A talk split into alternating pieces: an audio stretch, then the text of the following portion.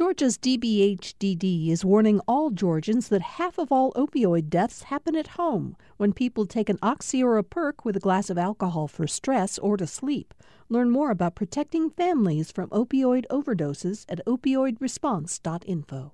Thanks for listening to the Political Rewind podcast. Be sure to like and follow us and rate us on Apple, Spotify, or wherever you get your podcasts.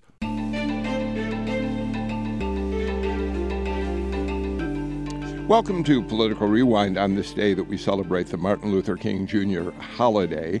I'm Bill Nigut. I, I think uh, it is safe to say that while this holiday and Dr. King's legacy are recognized and celebrated by so many people around the country, particularly on this day, I, I'm not sure there's anywhere in the country where it resonates more than right here in Georgia, his home state, and certainly in Atlanta, where he launched so much of the work, excuse me, that he did in his lifetime. Uh, his campaign for racial justice, equal rights for all. So, we're going to spend some time today talking about the legacy and talking about where the unfulfilled promises remain. And I couldn't ask for a better panel to do just that than the one we have today, starting with my Monday partner from the Atlanta Journal Constitution on the show, Patricia Murphy. You know she's political reporter and a political columnist at the AJC. You read her political inside column on Wednesdays and Sundays in the actual newspaper. And uh, she oversees uh, The Jolt, which is a great daily summary of what's happening in politics at ajc.com. Hi, Patricia. How are you?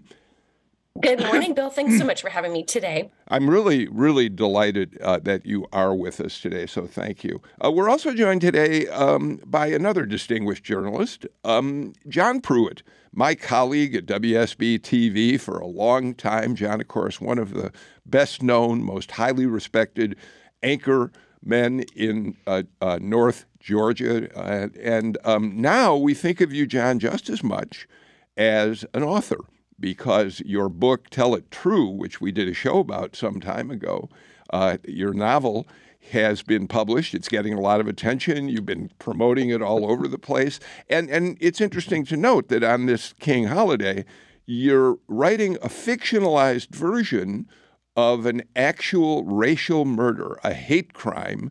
In 1964, a black serviceman, Army uh, officer, murdered and the events that ensued, which you covered as a young reporter at WSB TV, right? Well, that's right. My first week on the job at WSB was uh, the first week of July 1964, the week the Civil Rights Act of 64 was signed into law by LBJ. And uh, that was my initiation into the journalism business as the uh, civil rights movement was embroiling the South. Uh, and in, in fact, the second week on the job, Lemuel Penn, an African American retired lieutenant colonel driving back home to Washington, D.C. from Fort Benning, Georgia, was, was ambushed by Klansmen north of Athens, shotgunned to death, a sensational crime. And it was indicative of, of the violent resistance to civil rights and progress for African Americans that was very much a factor in the South. It was a dangerous time, a time of, of great peril for certainly the protesters, the civil rights demonstrators, and, and, the journalists covering it. That's what my book, Tell It True, is about a fictional account of those times, but I think uh, authentic. And um, I live them as a journalist, and I've always wanted to write about them. Well, and you, Dr. King is. Go, go ahead. ahead no, please, please finish. I didn't mean to interrupt you. Well, I was simply saying Dr. King is not in the book. I haven't even fictionalized him because I wouldn't begin to try that.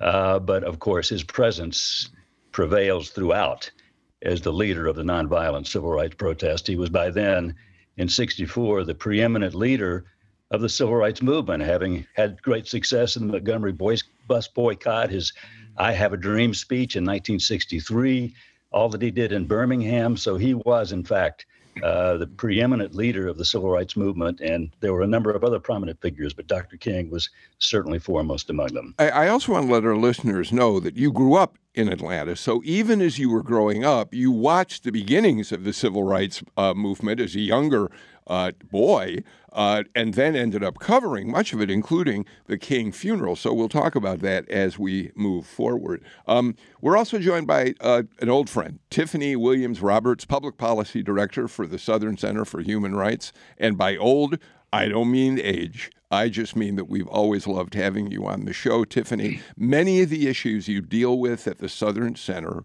are exactly the sorts of things that Dr. King fought for throughout his life. Yes? Absolutely. And, and many of the people who helped us to establish Southern Center for Human Rights um, were the friends, comrades, and contemporaries of Dr. King. Our mission is to decriminalize race and poverty in America's Deep South. And unfortunately, there's still a lot of work to be done, but we're happy to do it. And we'll talk a bit about that as the show goes on. Um, we're also joined by Ernie Suggs, enterprise reporter for the Atlanta Journal Constitution. Um, Ernie has covered civil rights, he's covered um, uh, he also has spent a great deal of time covering Jimmy Carter and the family over the years. And Ernie, it's always a pleasure to have you here. And the reason I saved you for last is I'd like you to start our conversation. You were at the at Ebenezer Baptist yesterday to cover President Biden's speech. Um, the first time that a president has spoken on the actual King birthday, which was yesterday, in the pulpit at Ebenezer Baptist Church. So it was a somewhat historic moment. Tell us, uh, set the scene for us, uh, Biden's speech yesterday, Ernie. Sure. And thank you for having me, Bill. Uh, as you mentioned, yes, uh, Presidents Carter, Clinton, Obama, uh, George W. Bush have all spoken at Ebenezer Baptist Church. But uh, President Biden, this is the first time that a sitting president has spoken there on Martin Luther King Jr.'s birthday um, in collaboration or or commemoration of the of the exact holiday. So it was a very special moment at the church. It was a special moment for the president, and it was a special moment for Raphael Warnock, as you know, who's the um, the junior senator from Georgia, who is also the pastor of Ebenezer Baptist Church. So it was at the invitation of Reverend Warnock that Biden was able to come, and it was an important event because I think that considering all that Biden has gone through over the last week, particularly uh, with the uh, with the revelation about the documents that have been found in his house and at his um, office, he needed a soft landing. So politically, this was a soft landing for him, where he can go to a friendly environment, um, not only Ebenezer Baptist Church, but Atlanta and Georgia. And we all know how important Black voters are to him and the Democratic Party, how important they are nationally and and and in Georgia.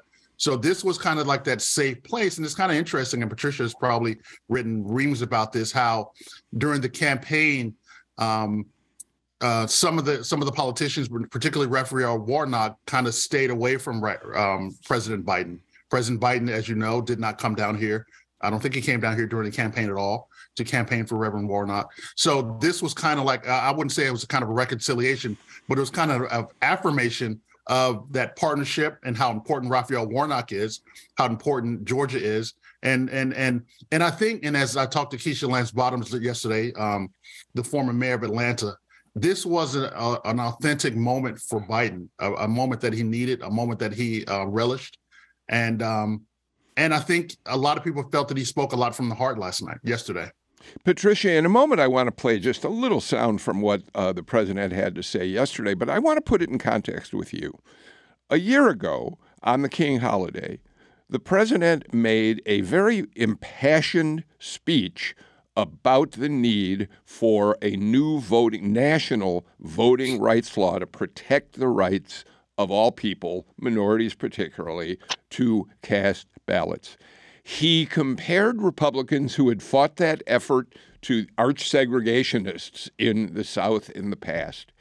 He um, took some criticism, a lot of criticism, from, certainly from Republicans and actually some, from some Democrats as well. But all of that was a prelude to his trying to pass this new Voting Rights Act in Congress. He was stopped uh, when he uh, pushed for an end to the filibuster in the Senate to allow the bill to come to the floor for a vote, and nothing ever happened. Um, so this year, it's interesting. His speech was much more subdued, Patricia. yeah, well, the purpose, obviously, of last year's speech was a call to action to Congress. That was really his audience in that moment. And Atlanta was the backdrop for that to try and pressure them, really try and pressure Republicans in the House and Senate, or just Democrats to eliminate the filibuster in order to move voting rights ahead. That did not work, but I don't think people really fault Biden for that. I think they faulted um, either some Senate Democrats who w- were not willing to go along with getting rid of the filibuster for voting rights, or House and Senate Republicans who weren't going to vote for that bill in the first place. So there was a very specific reason for that. He and the vice president came, um, and uh, it was really tailored to that moment in where the Congress was. They had one year left to get it done didn't get it done, but they did get a lot of other things done that really did support um, not just the Black community, but particularly um, a number of minority communities. Yesterday, it really did feel like um, a bit of a reset and a call to um, voters all over the country, not just members of Congress, but to connect the civil rights movement with exactly what we're seeing happening in Washington today in terms of continuing to battle for democracy, mm-hmm. continuing to, he really connected uh, segregation in the past to insurrection today, saying it's essentially the same fight, um, the same sort of crucial mandate to be victorious, but that if you're thinking about Martin Luther King Day as just sort of a bookmark in history for that fight, that that's not what it is, that that was a piece of this ongoing struggle to make sure that um, American voices and voters of all colors, of all races and backgrounds can have their voices heard and their rights protected. Wow, thank- so um, I thought that was really what he was doing. Thank you. Thank you for the way you expressed all that. Let's listen to just a little bit of what uh, the president told people assembled at Ebenezer Baptist Church yesterday. Dr. Martin Luther King was born in a nation where segregation was a tragic fact of life. He had every reason to believe, as others of his generation did, that history had already been written, that the division would be America's destiny. But he rejected that outcome heard Micah's command to do justice, love mercy, and walk humbly. Tiffany, um, that there are those people who would argue that um, that the effort to push for voting rights, which he made such a big po- point of trying to do with the vice president a year ago when he was here, um, have failed to understand that, especially, let's just talk about it in terms of Georgia, that Georgia's voting rights laws, which have been attacked ever since SB 202 was passed, um, in fact, did not disadvantage or uh, dis- disenfranchise minority voters, the midterm election being exactly a symbol that people were able to vote. Uh, weigh in on that. Sure. I've heard that before. And I think what is often missed is uh, Senate Bill 202 did attempt to disenfranchise Black voters. Uh, but what isn't taken into account is the absolute strength of Georgia organizers. So, what Georgia organizers have demonstrated over the last couple of election cycles is uh, the power of grassroots multi ethnic, multi generational, multi issue organizing that focuses on what drives people to the polls. And what drives people to the polls is how to actualize the lives that they believe that they are entitled to. And so um, there were moments as a part of our organizing infrastructure here in the state. At Southern Center, we don't do electoral organizers organizing, but we do assist and support organizations that do. And it was no easy task. These are people who are essentially their lives were on hold as they attempted to mobilize voters. And so I think that it is a mistake, just just as it would have been a mistake to say that segregation wasn't harmful and to hold up the Civil Rights Act as proof of that, the passage of the Civil Rights Act as proof of that. Um, the election of progressive legislators uh, despite harmful laws, isn't proof that the intent of the law wasn't harmful. It was just a catalyst for even more robust organizing from people on the ground, honestly, without the funds that they really needed.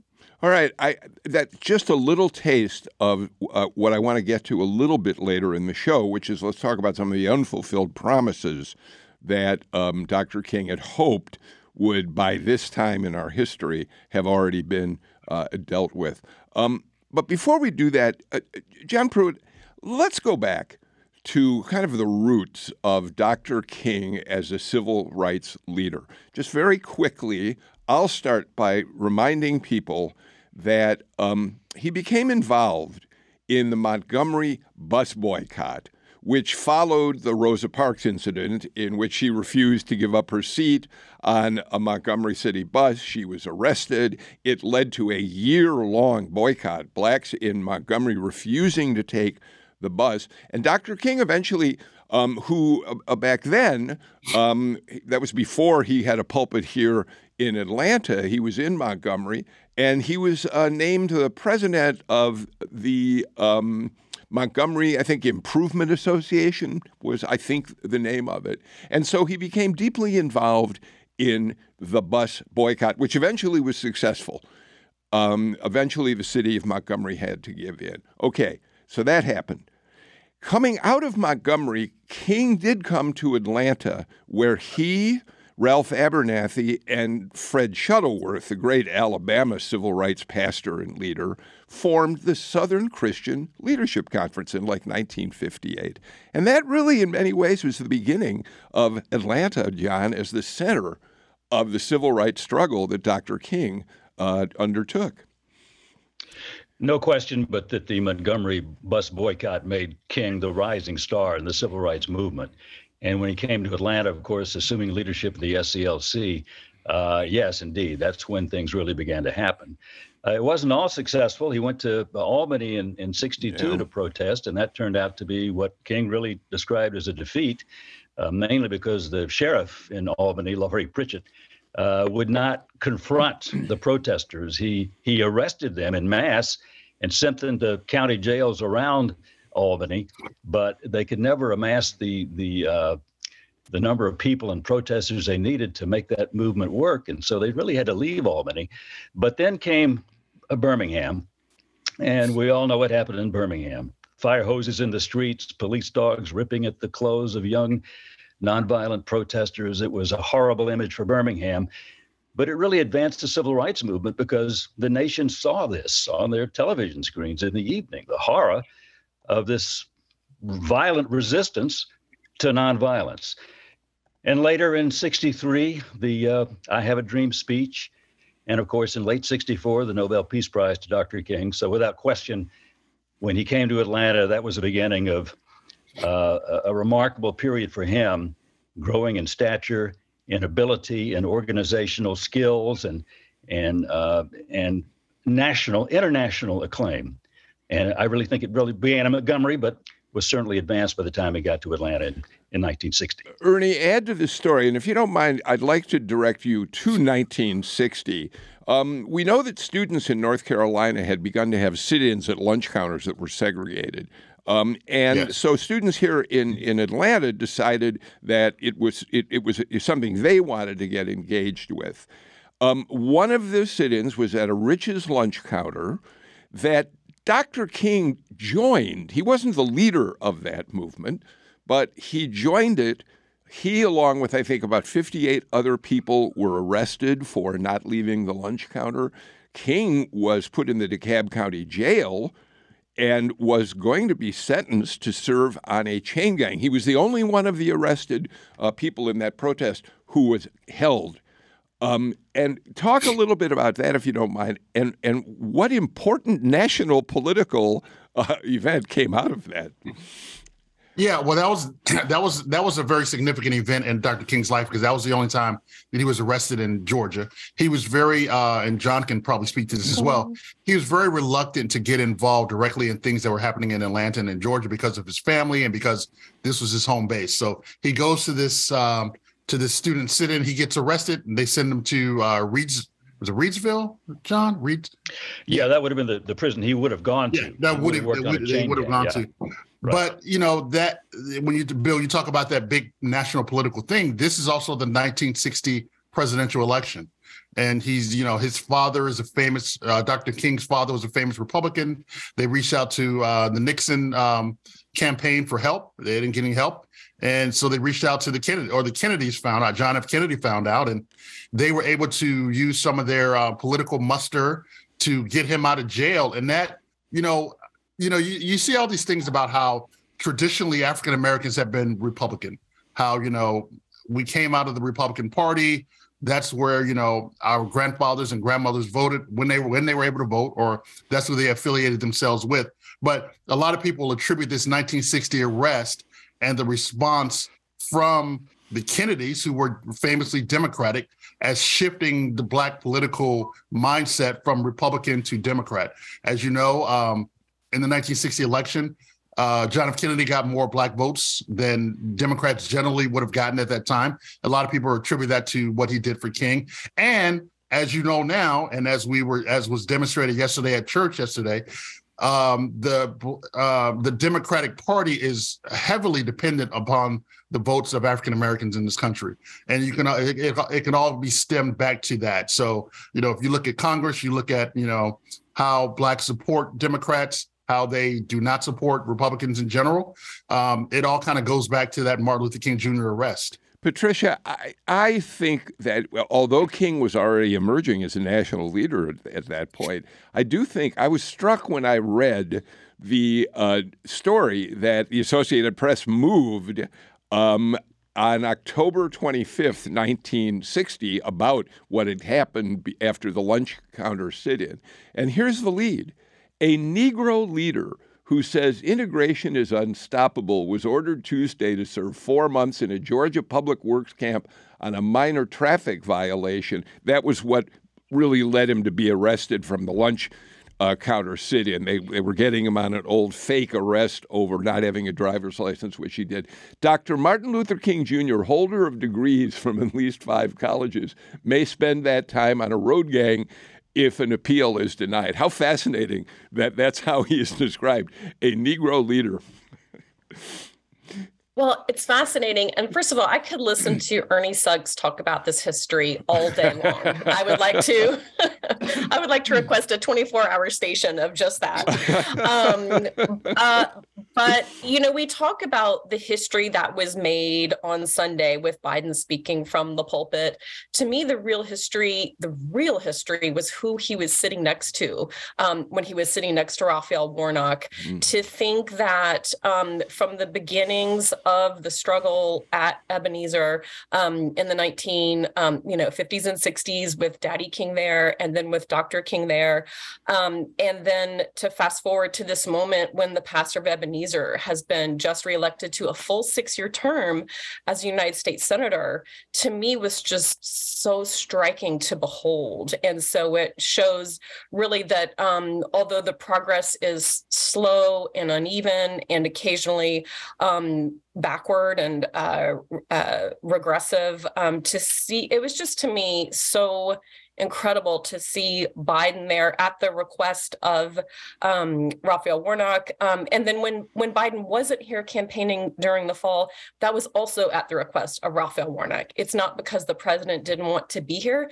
it's because Raphael Warnock's campaign truly didn't want him here. And so uh, you have a sitting president who uh, who is truly at the uh, at the behest of uh, of Raphael Warnock and the pastor of Ebenezer uh, coming or going, staying away, or um, being there in the pulpit um, as a true partner and champion of of the pastor. And so, to me, it was just really remarkable and striking. And then to hear it against the overlay of all of the history that uh, led up to it is really, to me, what that day was all about.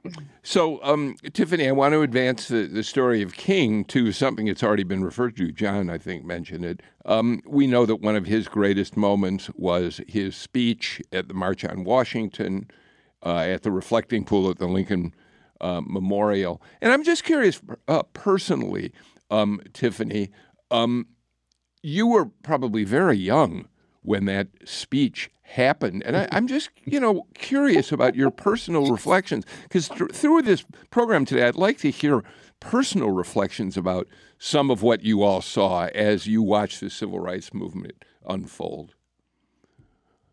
So I was just a twinkle of a twinkle in my parents' eyes. I think when the well, so then what do you think about? How does it? What does it mean yeah. to you now, as an individual? Yeah, so I am. My mother was a community organizer, and before we we started recording the show, uh, I texted her and I said, "Who did you? Who was it you went to go see speak when you were in graduate school because she tells a story about how she was in graduate school in Indiana and they drove to this church in what was Klan country um, to go see um, Stokely Carmichael speak at a church. And it was her and my godmother and their best friend. They were a little throuple. And um, what I think about when I hear that speech and many of King's words um, is about the labor that is necessary uh, to propel us forward and the trust we have to have in each other as human beings. That for 20 year olds driving in Klan country to go see a member of the Black Panther Party speak or my one of the people who was with her is my aunt she's from birmingham and she was also she was actually a part of the birmingham children's crusade mm. and she mm. tells these stories of those arrests and how they would wait and they would scurry to the hallway just to see when they would bring king through they just wanted to get a glimpse of him because they were part of the larger movement in birmingham and so that speech along with others um, highlight for me a couple of things. But one of those things is the danger of being caught up in the cult of personality and acknowledging that that was not something that King wanted. He wanted to be a, to be seen as a part of a magnificent whole, mm. and and he wasn't a very popular figure. Um, a third of Americans, when he was killed, believed that he brought his death on himself uh, 10% of Black churches would allow him to speak. And so it wasn't flowery and beautiful, it was dangerous and courageous. And those are the things that I try to hold dear as we think about the work that we have to do in these moments. Thank you for that personal reflection. I loved hearing that. I've got to get to a break, but I want to talk about this the speech at the March on Washington, what became the I Have a Dream speech. Uh, after we come back, uh, but let's pause just for a moment for these messages.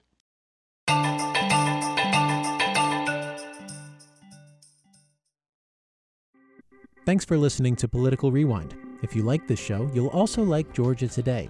It's a daily podcast from GPB News, bringing you compelling stories and in depth reporting that you won't hear anywhere else. Join me, Peter Biello, for this quick and convenient way to get the best of GPB News' extensive coverage of the topics that matter to you, delivered directly to your device every weekday afternoon.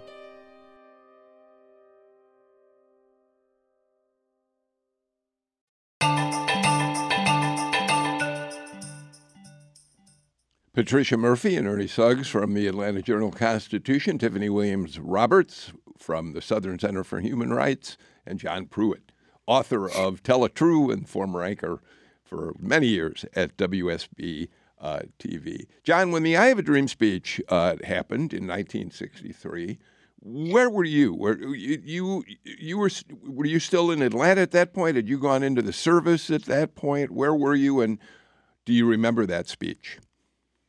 I was a senior at Davidson College. Okay.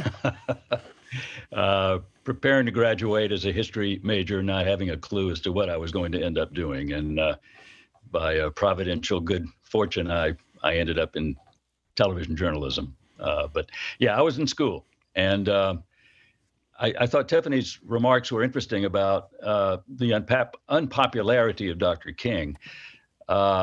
He was not universally loved by any stretch of the imagination. Uh, and there were many conservative black congregations that maybe didn't want uh, the trouble of having Dr. King come. But I think that speech, uh, the galvanizing power of Dr. King's eloquence at that moment, uh, just did so much for the movement. And I, I, thought it was a consolidating speech. It was to everyone. And uh, it was powerful. I remember being moved by it. I am still moved by it every time I hear it. Ernie Suggs, um, we all, we know, and partly we know because of the stories you've written on it. Uh, the uh, Southern Center, I mean, the Center for Civil and Human Rights in downtown Atlanta, um, which has access to the King papers and can put some of them on display at any given time, has now got the, a text on display of the original speech that Dr. King planned to give. As you tell us in an article that you've written, um, and I think it's fairly well known that I Have a Dream wasn't initially part of it. It was Mahalia Jackson, the great gospel singer, singer, sitting behind him as she heard the speech unfolding, who thought, it needs a little more pizzazz, Martin, and kind of shouted out to him, Tell him about the dream, Martin. So talk about that, but also give us a little. Uh, background on what was in that speech initially that never never got used. Yeah, I mean the thing the thing that's important to understand about Martin Luther King Jr. is that he was a you mentioned that like that Associated Press story. He had five degrees, and all those degrees were in theology and and ministry. So he was a intellectual scholar as well as a preacher. So he wasn't a country preacher, and I'm not saying country preacher in a derogatory me- word uh, and uh, uh, meaning, but he wrote a serious kind of policy speech, or you would call it a policy speech today, because he knew that the world was going to be listening. He knew that 250,000 people were going to be there and that he was going to be on the stage, this his largest stage ever. So he wanted to have a serious conversation. He talked about the promissory note. So a lot of things that we uh, we recognize in the first 12 minutes of the I Have a Dream speech come from Normalcy Never Again, which was the originally written part of his speech. So a lot of that is still there. Um, so I don't want people to think that it was a totally different speech. Now, um, I talk about in my story. Now I'm from a town called Rocky Mount, North Carolina, and when I talk about how Martin Luther King wasn't wasn't a country preacher, he was still a a preacher whose father was a preacher, whose brother was a preacher, whose grandfather was a preacher. And you know that preachers work on things. They kind of work on themes, they work on patterns. So my hometown of Rocky Mount, North Carolina in 1962, November 1962, he came and spoke, and my mother said she was there. I don't, I'm not sure if she was there or not, but he came and spoke and he mentioned I have a dream. He talked about I have a dream. And in June of 1963, he goes to Detroit and speaks, and he talks about I Have a Dream. Mahalia Jackson, as you mentioned, Bill, was in the audience that day.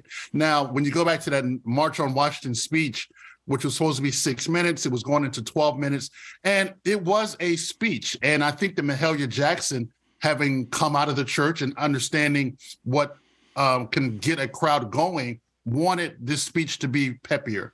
So at the 12 minute mark, he says, Tell him about the dream. And at that moment, he just snaps and he shifts automatically into I Have a Dream.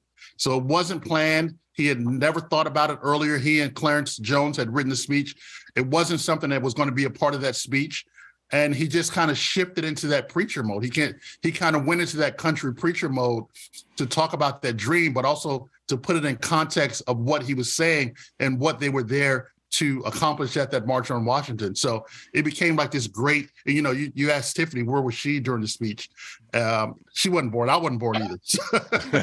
so, you know, grow, but, you know, I was a kid growing up in the 1970s. So as a black kid, you know, Mark, I have a dream speech is the first thing you kind of understand, you know, kind of growing up, understanding rhetoric and things of that nature. So I've always kind of understood what the I have a dream speech and the importance of it.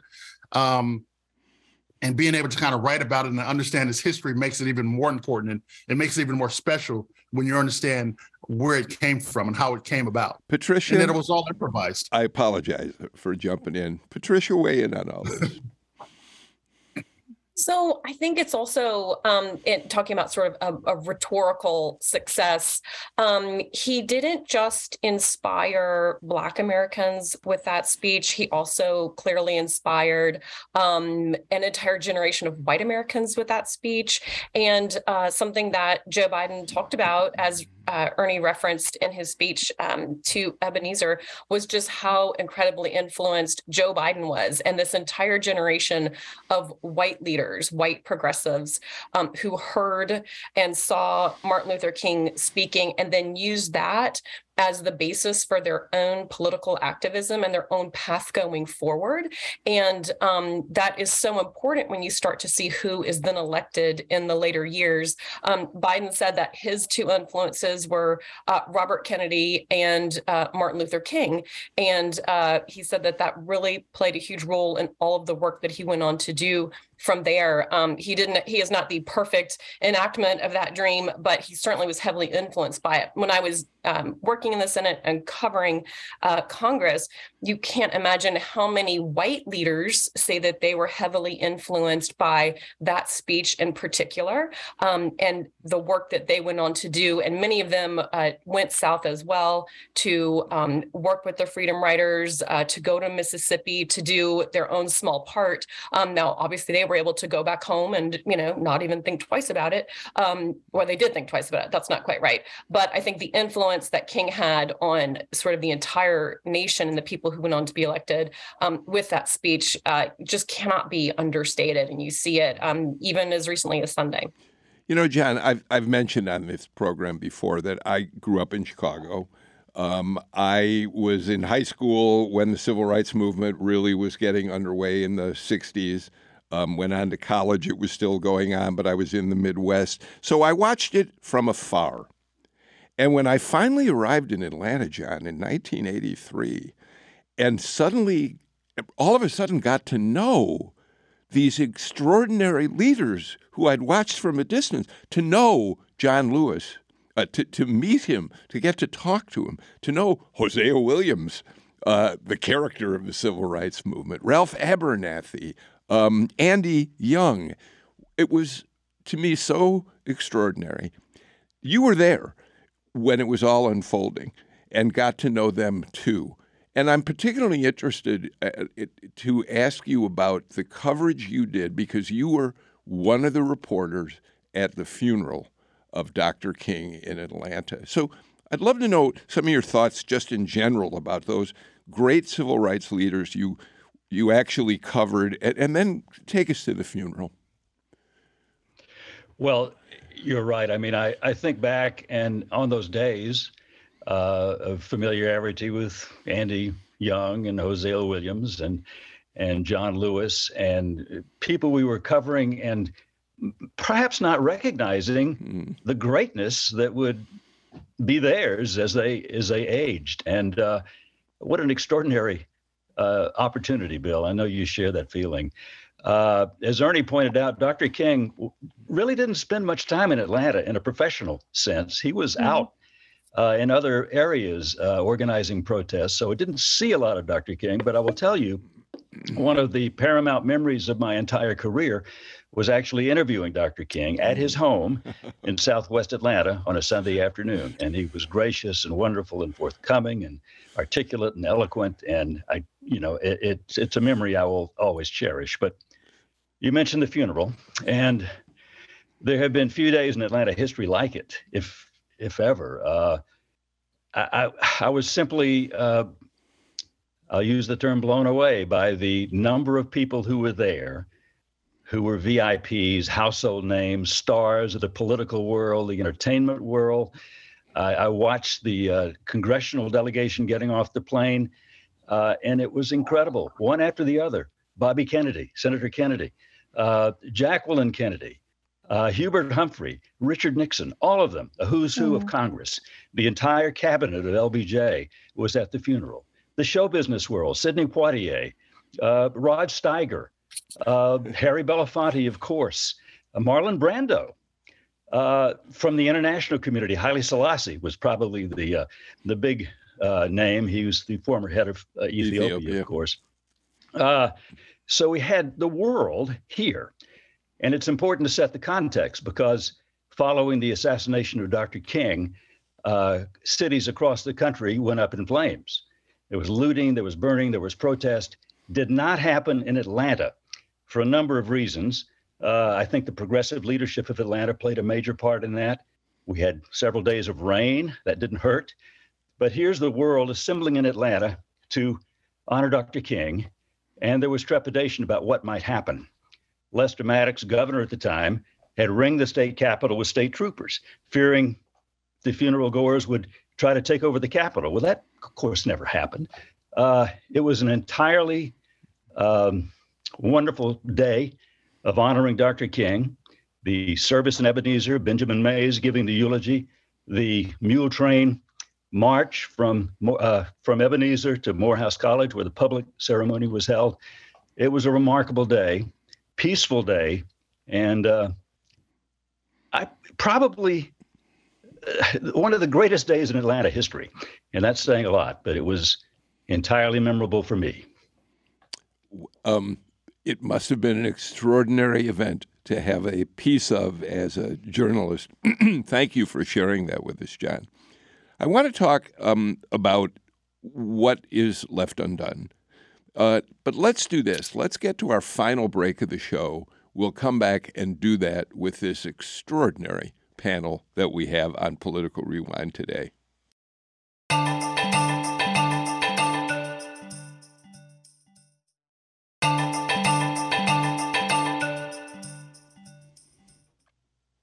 We're devoting today to talking about the legacy of Martin Luther King Jr., who would have been 94 years old this year uh, had he lived. He would have had his 94th birthday yesterday. Um, but uh, while we've talked about the past, uh, I, I, think it's important that we also talk about what needs to still needs to be done, the things that have not yet been accomplished. And so I'm going to basically go around and give each one of you a chance to talk about that. Um, Patricia, I mean, I can list any number of things. Income inequality continues to be an issue in this country, generational wealth. Uh, um, African Americans, other minorities at a disadvantage there for many uh, reasons.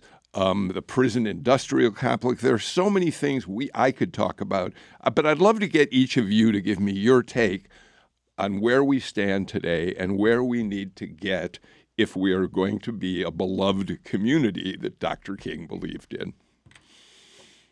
So I think um, one of the biggest places that we still need to make just immense amount of progress is just in simply in representation in terms of equal representation of um, black faces in congress and to have the black caucus um, seen less as a caucus and more as a um, as and more than a cause, but as uh, people kind of fully in, integrated into the power structure. I think the fact that Hakeem Jeffries has taken over as the Democratic leader is for Democrats in the House um, is so immensely important. But you also look at the numbers in the House and Senate, um, particularly in the Senate, where there's just still a handful of uh, Democrat. Well, uh, there's uh, obviously Democratic and uh, Republican senators, but just a handful of Black faces, just a handful of Latino faces. And I think until that changes, we really can never truly have a representative um, body of work coming out of Congress. There's there's almost just no way for that to happen.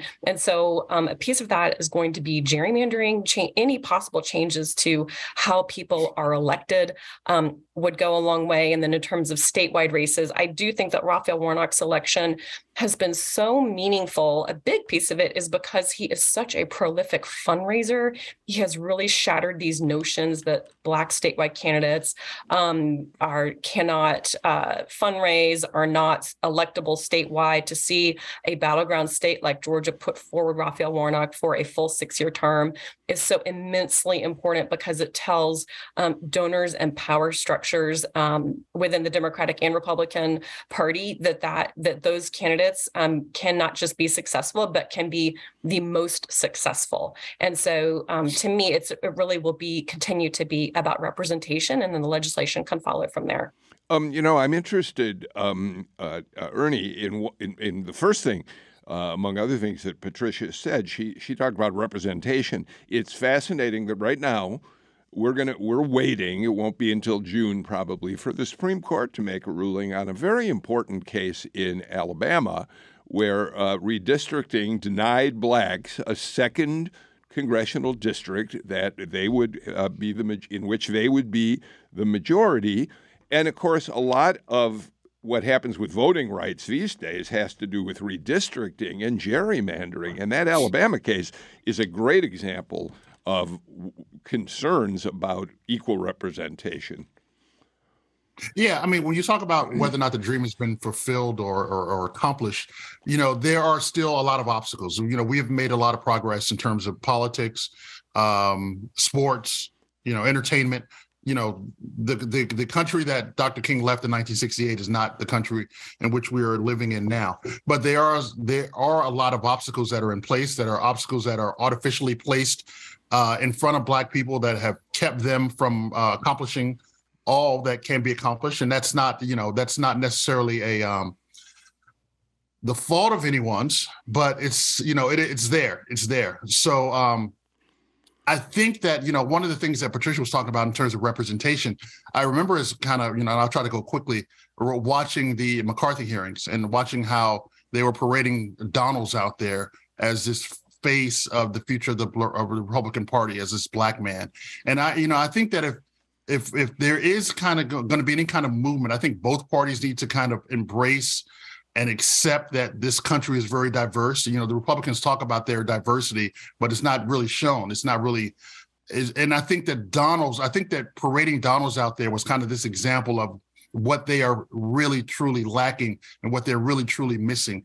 And I think that one of the things in which we can get this dream set is to kind of have full representation on both sides of the aisle and the Republican Party, you know, put more, you know, the, with gerrymandering and redistricting and getting more candidates out there, I think that's going to go a long way in terms of making things a little different. Yeah, for several rounds of the vote for Speaker, the humiliating Kevin McCarthy's uh, uh, uh, vote voting for Speaker, there was Republicans put forward an African American uh, member from uh, Florida uh, as an alternate to um, uh, McCarthy. Tiffany, a lot of the work you do at the Southern Center involves uh, disparities, discrimination that leads to the imprisonment of, of uh, a preponderance of black men, particularly. Um, t- tell us a little bit, and, and a lot about the prison industrial complex. So, talk to us a little bit about that aspect of the dream unfulfilled. Sure. Right. So, as, as I mentioned, our quest is to decriminalize race and poverty. And that's in part because the criminal legal system is often the safety net uh, that catches people that our country either despises or is disposing of. And so we talk about Dr. King's arrest in DeKalb County as a that was a part of a warrant issued after a bomb traffic stop. These are things that we deal with on a day-to-day basis at Southern Center. Police killings uh, were at a record high in 2022. That's just two years after the uprisings in this country related um, to the murder of George Floyd.